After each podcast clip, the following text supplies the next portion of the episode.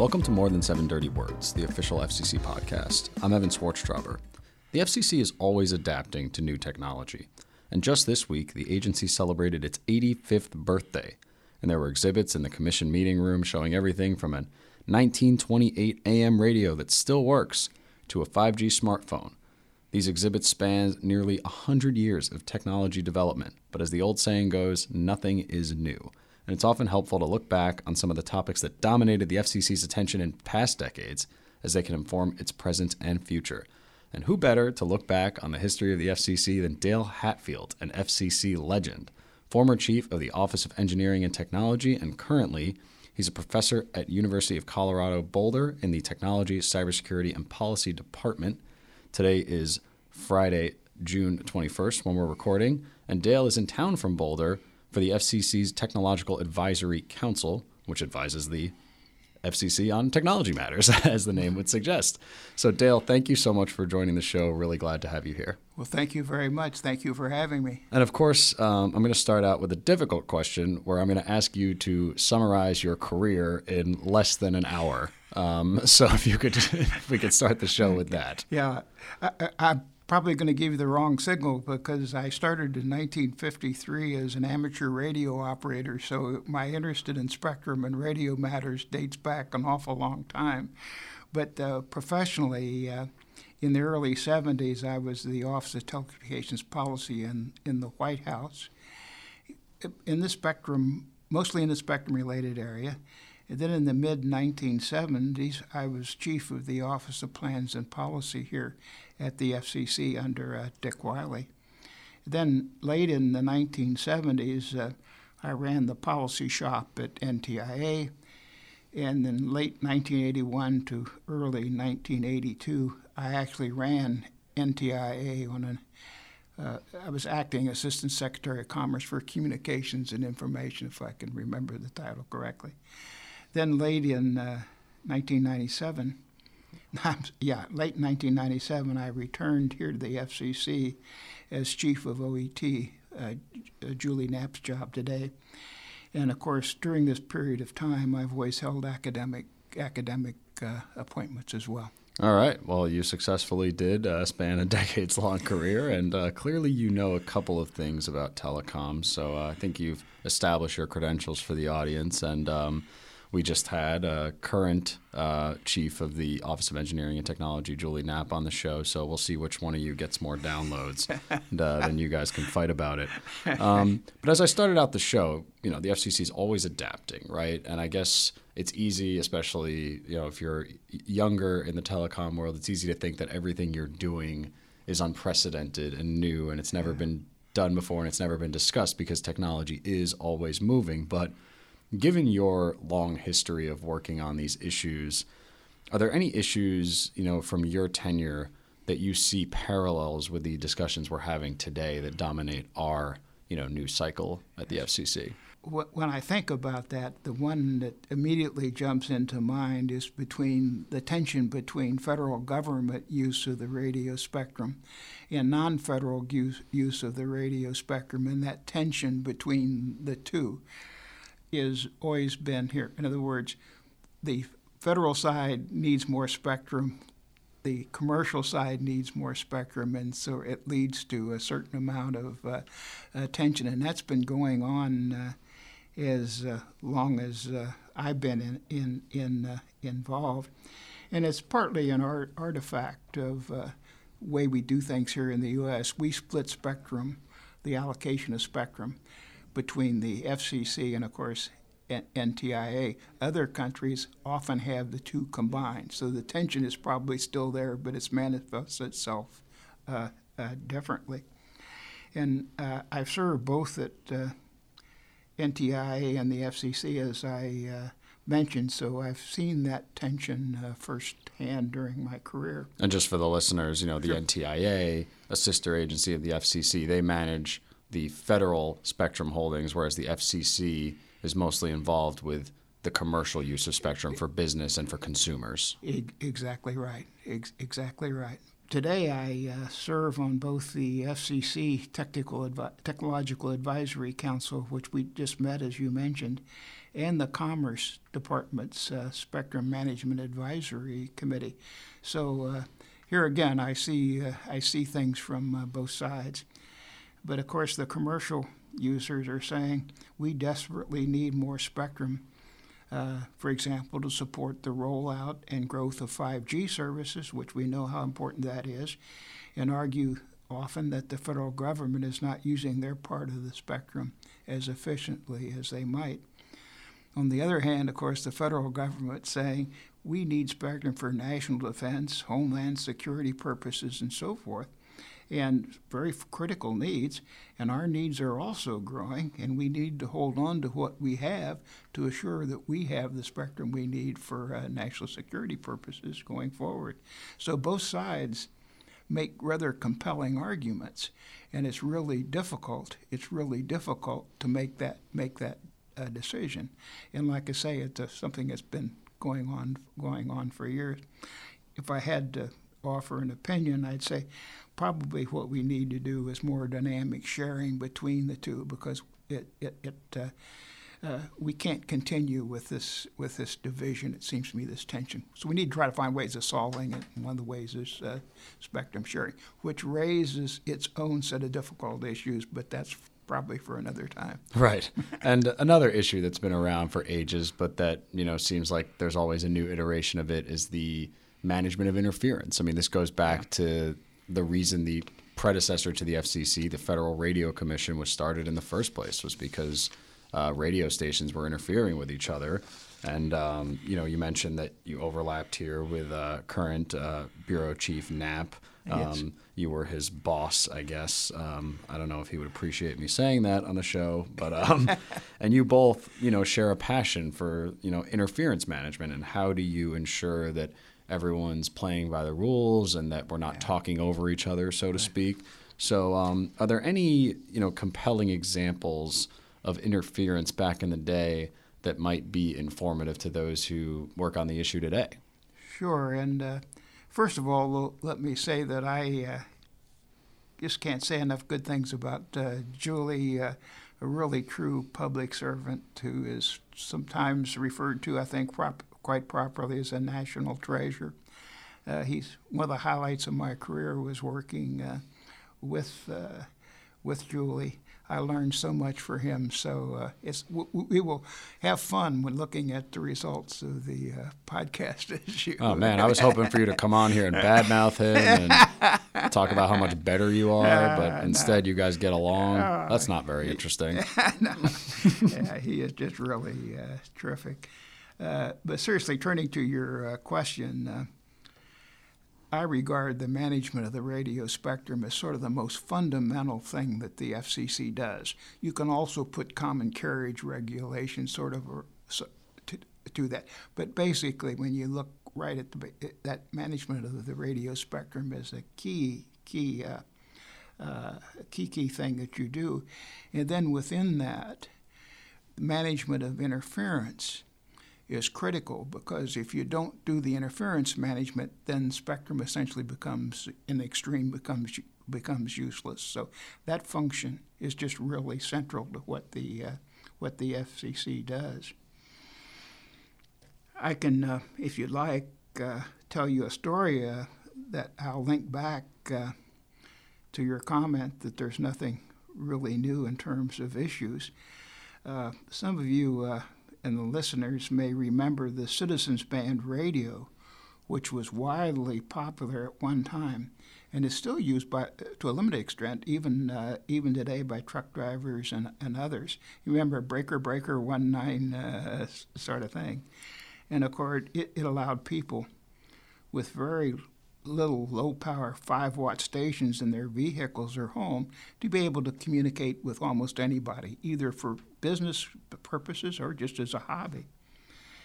And it turned out uh, that the radio band used by the amateur radio enthusiast was right next to the CB spectrum, where the CB operators used their little 5 watt uh, radios. And some enterprising manufacturer uh, uh, got the idea that they would sell amplifiers so that you could boost the signals up to as much as 1,000 watts. And they were legal to be used in the amateur service, but they were illegal to be used in the uh, in in uh, CB. Uh, but the fun part of it was they put a little tag on the thing and that base on the amplifier that said basically do not cut this wire because it would enable you to operate at much higher power. and of course, it was sort of an invitation to, uh, sort of an invitation, if you will, to uh, to uh, uh, uh people to actually clip that uh, clip that wire. Yeah, it's an interesting strategy from the manufacturer's standpoint to say please definitely do, do not, not, cut this wire, which will make your radio much cooler and yeah, powerful. Yeah. Don't and, touch this red button that's totally unguarded, and no one's going to stop yeah. you from touching it. and of course, you might, you know, what's what's the incentive to do that? Well, hobbyists wanted to talk as far as they could, so you know they can talk much further with, uh, you know, 100 or 300 or even a kilowatt than they can with the low, with the low power. And this and, little tag didn't necessarily come with a three-page explanation of all the interference problems they'd be causing by cutting that wire. Exactly yeah. right. And of course, uh, uh, you just cause tremendous amount of interference to people who are trying to operate uh, trying to operate uh, legally. Uh, and uh, and of course, what like you would expect when you do that. Of course, the interference uh, really gets uh, get fierce. It can make it almost and did. I mean, uh, Citizens Band got to the place where there was so much interference and chaos. It was very difficult to uh, people who were operating legitimately to uh, do things they wanted to do. Uh, it, but what I think it does, it, it does illustrate what sort of the problems we have today because if you don't manage that spectrum right, you can end up with lots of chaotic interference between users, so it essentially becomes uh, more or less useless for any anybody. And to tie it back to your uh, comment about uh, nothing uh, being new, I, I talked about cutting. We've just been talking about cutting the wire. In today's, we have what we call software-defined radios. We used to do things with coils and capacitors and things like that and now the functions in the radio are controlled by software. So instead of cutting a wire, all you have to do is hack the software. So it's the same problem. You can operate illegally by hacking the software and say, tune this radio to some other place or increase the power something and cause sort of interference. So there's a link, if you will, between the cutting the wire in today's things where you have to worry about somebody hacking the software of a software defined radio. Right, and the uh, amateur radio example, you know, from back in the day, might today be considered a low tech example of spectrum interference. But you know, there are modern examples like GPS jamming that it's very easy to imagine how problematic it could be if the GPS, which we now take for granted, whether it's used to uh, call a ride share or when you're navigating your own vehicle or biking somewhere or scootering or whatever you're doing or flying. Yes. Um, that could be a serious problem for public safety, not just the maybe annoyance to a truck driver. Uh, it could be a lot more serious. And uh, what you know, what are some of the issues that you've noticed in the GPS context when it comes to interference management? Well, that's a, a very important comment because you you you, you said it exactly right. Knowing uh, somebody just uh, in a truck, an individual truck or something, is not a really national consequences. The person may get irritated, but it's not a national uh, consequences. On the other hand, as you suggest, uh, GPS is used for critical things like positioning, navigation, precision, timing, and uh, uh, and if you if you cause it to fail in some way, uh, there can be very, very serious uh, consequences. Uh, let me say that there are really two threats that we think about. One is jamming, where somebody just puts out a signal that's a lot stronger than the one you're trying to listen to, and therefore drowns out, if you will, the intended GPS uh, signal that you're listening to. Now, it's interesting to me because the jamming can be malicious and uh, it can be intentional but not malicious. Uh, uh, for example, uh, school teachers sometimes will put a jammer in their classroom to keep the students from using their cell phones uh, during class. Or a theater owner might put a jammer in to keep people's cell phones from being being uh, acti- activated. But it can also be used maliciously. For example, a criminal doesn't want to be tracked or something, can also can also also jam it, and so we have to but, uh, by the way, I should say jamming is just absolutely illegal. Yeah, because I, I just I could hear in the minds of school teachers and theater owners listening to this podcast, they're they're going on Google right now and they're yeah. saying, "I'm going to grab me one of these jammers." Yeah. So uh, I know you were about to hit purchase on that on that uh, product, but you could go ahead and stop because whether you're a teacher or a criminal, jamming is not legal. it's just plain not legal, and it, it's not not only plain not legal it's uh, Ill, uh, now I'm not a lawyer. It's it's illegal to advertise them. It's illegal to import them. It's illegal to manufacture them. The FCC has got it really covered that you cannot use these uh, devices except in very very limited uh, circumstances that don't uh, don't don't apply. And maybe some listeners, you know, a few years back went to some high-end restaurant to celebrate a special occasion, and they noticed their cell phone didn't work in the restaurant, but they walked half a block away, and all their bars came back. That might have been using a jammer. Jammer, yeah. exactly right, exactly right. Here again, it, it's not malicious. They're not but but the trouble of it is, if you use it in the restaurant, you may jam somebody next door from calling uh, uh, 911, for example, or whatever. So you, we got to be very careful. The other that people I don't think understand quite as well is this notion of spoofing, where you pretend to be a legitimate GPS signal. And if you transmit a spoof GPS signal, your phone may not be able to tell. You sort of drowned out the legitimate signal and replace it, if you will, with a signal that's not the real signal. And why would somebody uh, do that?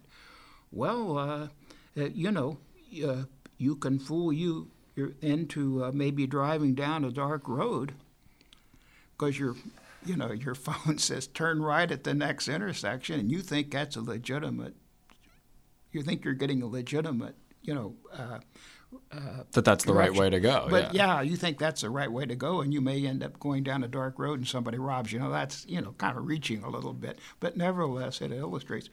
M- more importantly, perhaps it could turn you turn turn right, and you do it, and you go over the side of a cliff or something. Right. Or you can so, imagine a foreign adversary would have an interest in potentially it, causing chaos in you know in another country, roads, sure. bridges, etc could become, you know, rendered useless if uh, there was widespread jamming of GPS signals, that, or sorry, widespread spoofing of GPS right, right, signals. Yeah, yeah, spoofing and jamming. Uh, yeah.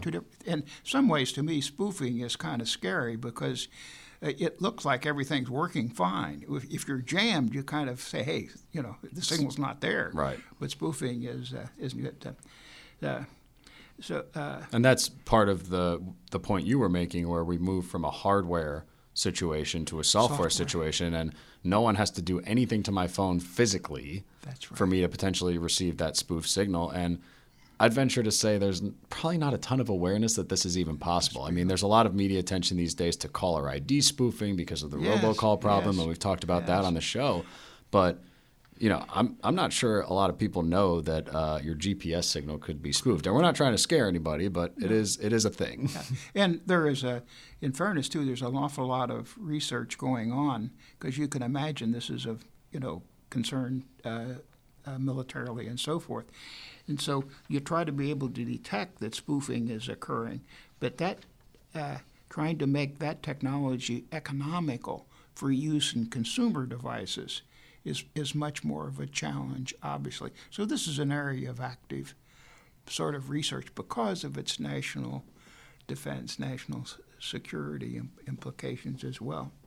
And of course, there's no such thing as perfect security, right? And one of That's the things you, you and I talked about when we were preparing for the show is the inherent openness of a wireless network. Yes. You know, a physical wire could be buried underground to protect it. You know, maybe some animals will chew through it, and we've heard about that from broadband providers all over the country.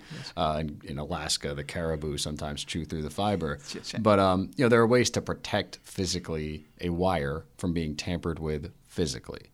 you can't really do that with wireless signals unless you're going to put you know the, the, the proverbial cone of silence over it, which means you can't use it anyway. That's that's right. There's something called a Faraday cage that you can actually put a receiver in, and the signals uh, can't get in. In other words, the uh, uh, bad signals can't get in. But as you're suggesting, the flip side of that is the good signals can't get in either. Right. So it's self it's a self defeating uh. So we have to face that as we move increasingly towards wireless. We just have to be an awful lot more careful that we're protecting adequately against these sort of jamming and spoofing uh, activities. Now, I could forgive you for becoming jaded with technology, given that you've seen so many things, and maybe you've just gotten to a point where you're like, I'm done. I don't need any more new technology. I'm over it. But I do want to ask you, looking ahead to the future, looking at all the things you discuss on the Technological Advisory Council and things coming down the pike, what excites you most about the future of technology, you know, particularly as it relates to things that will be coming across the FCC's desk? What excites me the most? Well, I remember how thrilled I was when I was a kid, about 15 years old, uh, some 65 years ago, something like See, that. I wasn't going to ask your age, but since you said it, it's fine. yeah, about 81. yeah, I am 81, not about. Uh, uh, and I was an amateur radio operator, a ham operator, and of course I used Morse code uh, dots and dashes to communicate with people literally all over the world. And uh, now, of course, with the internet, I can communicate with people all over the world, but using voice, data, image, video clips, or, or whatever. And what a absolutely breathtaking, breathtaking change that has been just in my lifetime. The, to me, the thrill is still there. I could talk to somebody in a foreign country by topping, typing out dots and dashes, and now we can have a full video uh, conference if, if we want to. Just absolutely uh, amazing. And of course, uh, related to that, an area that the FCC, of course, is working very hard on is the uh, is 5G, the fifth generation cellular systems, which promises an awful lot more, in addition to the things I talked about, an awful lot more services that can be provided uh, than what we have even even today. So that's uh, I'm excited by what we'll uh, what we'll have in the future because of the 5G rollout. And speaking of spectrum, um, one thing I've really enjoyed learning about the FCC is this timeless dynamic of the change in whether. Uh, there's one thing I really enjoyed working here and learning about. It's this timeless dynamic where people at a given time think that certain spectrum is unusable, right? And there's that famous, I think, misquote of Bill Gates back in the day when he said something like, "Why would anyone need more than 70 something kilobytes of storage?" And now we're selling smartphones that you know do 100 gigs like it's nothing, right? And and I guess it's it's just hard to envision what's going to be usable. But throughout FCC history, you know, the ceiling in terms of the radio spectrum Yeah. of what we think is usable keeps changing. And when we That's say low band, mid band, and high band, those definitions change as things as more spectrum becomes usable. And the things that we're auctioning off for 5G today, you know, you go back, you know, 10, maybe even five years ago, and people would say, "What are you crazy? No one could possibly use that." And given that you know your tenure here and how long you've been in this space, are there any fun anecdotes of you know people talking about unusable spectrum that today we take for granted, or you know, is this a dynamic that you've experienced particularly acutely throughout your career? Uh, yes, uh, uh, without naming any names. No need for that. I can remember when uh, major manufacturers of land mobile radio systems, by that I mean systems that are used, for example, by the p- police for dispatching uh, uh, their cars, uh, uh, uh, uh, were telling us that it wasn't going to be possible for them to move from the VHF range, which is around 150 megahertz, up to 450 megahertz because the radio waves just wouldn't behave properly. The equipment was too too expensive. It was too hard to generate free. So they had all these reasons why that spectrum essentially would be un, unusable to them. And of course, today the, the uh, well, absurdity of that is so clear with hindsight. Now, right. With hindsight, but it's so uh, uh, absurd. Yeah, and just to put that in context for some of the listeners, some of the bands that the FCC has been engaged in recently. You know, we talk about 450 megahertz being unusable. We've got companies that are interested in deploying in 37 gigahertz. Yeah, yeah that's billion. And yes, even 90, we're opening yeah, up 90 for experimentation. So it just it, exactly orders of right. magnitude have moved beyond what people thought was usable. And, you know, but interestingly, we are moving up to a limit now because the commission and its good work, we're beginning to bump up to where we begin to get towards the visible light range. And of course, that's no long, it's electromagnetic radiation, but it's no longer in what we would call the radio spectrum it's up in in the visible light. Well, we got a ways. There's a gap in there, but we get up to the visible right. So. So you're some, suggesting that the FCC might soon have to regulate light. if I have if I have a moment more, let me I'll tell you a funny story about that. I was asked to comment. This is years ago, on a bill that was uh, in Congress that they were considering in Congress, and uh, they wrote it that the FCC would have jurisdiction over all electromagnetic uh, radiation that was used for communications purposes. So uh, I thought about this for a while and I said, well, let me see. A red light at an intersection is emitting electromagnetic radiation and it is telling you something. It is telling you whether to stop or go. So therefore, it is communicating with you. And I said, with all politeness, of course, I don't think you really intended to give the FCC jurisdiction over traffic lights. Yeah, that gives a new meaning to regulatory mission creep. Um, so I did, of course, ask you a positive question about what excites you the most about the future. And maybe in hindsight, I should have reversed the order, but whatever, let's keep going. Yeah. What keeps you up at night? You know, you've seen so much throughout your career. Clearly, there are always threats where it's cybersecurity, yeah. um, you know, national security. Technology is overwhelmingly used for good by the vast majority of people, but it can also be used for ill. What keeps you up at night? Uh, I've already touched on it, and that just is we increasingly release, re, rely upon all the amazing benefits of wireless. We got to keep in mind that hey, they do have a little bit of special susceptibility in terms of the jamming and spoofing and sniffing that I talked about. So, I do worry about. It. I don't want to oversimple. I don't want to overstate it, but on the other hand, I think we need to kind of keep in mind that hey, this these systems are uh, open. The other thing that really worries me is the internet has been uh, so, such a wonderful, wonderful thing. Uh, it's been s- such a great equalizer. And goes back to some of my comments of being able to communicate around the world and so forth. But there are efforts, you know, underway to try to segment out and say we'll have our own internet and you can have your own internet. If we fragment it, it'll lose that beautiful thing that we had in the beginning of everybody being able to communicate, uh, everybody being able to communicate with anybody else in the world. My vision as a kid talking around the world then gets now splintered uh, because. Yeah, I think the term that the, the journalists like to use is splinter nets. Yes, precisely. Yeah, precisely. And of course, there are certain authoritarian regimes which you know would like to do that exactly. to block off outside information. Yeah. Exactly right. Exactly well, right. Well, we will end on a positive note because I do want to ask you, given how much experience you have and knowledge, what advice do you have for you know the current FCC, future FCCs? Any future young people listening, future young people, young people listening to this program who are potentially interested in telecom, you know, your uh, colleagues from the Office of Engineering and Technology have come on this podcast and said, please become an engineer. We need more engineers. Uh, but do you have other advice for you know the next generation of telecom? Well, cer- certainly, uh, I think uh, we need more uh, engineers. Uh, I have when I tell my students, I said if you have a good technical background.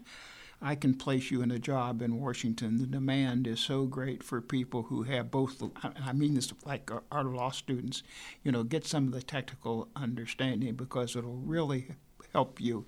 In, uh, and I say, well, I'm not. I said this very awkwardly, but I can more or less assure you you can get a, a job if you have that good technical skills plus the legal training on top of it's it. It's like being bilingual. Yes, well, well stated. Uh, it, it, my, I've always been a believer, and I still am, uh, on strengthening the rely, reliance on uh, multidisciplinary teams, interdisciplinary teams. So we not only think about including lawyers and uh, and engineers, but even sociologists, economists, and so forth. And I would uh, relate that to the uh, what's happened here just uh, recently at the commission of sort of pulling together the economists and the uh, what's a, the, the office, office of economics and analytics. And, yeah, yeah, which is see a step beyond just law and engineering that brings in the important economic and the sociological effects, of course, are important as well.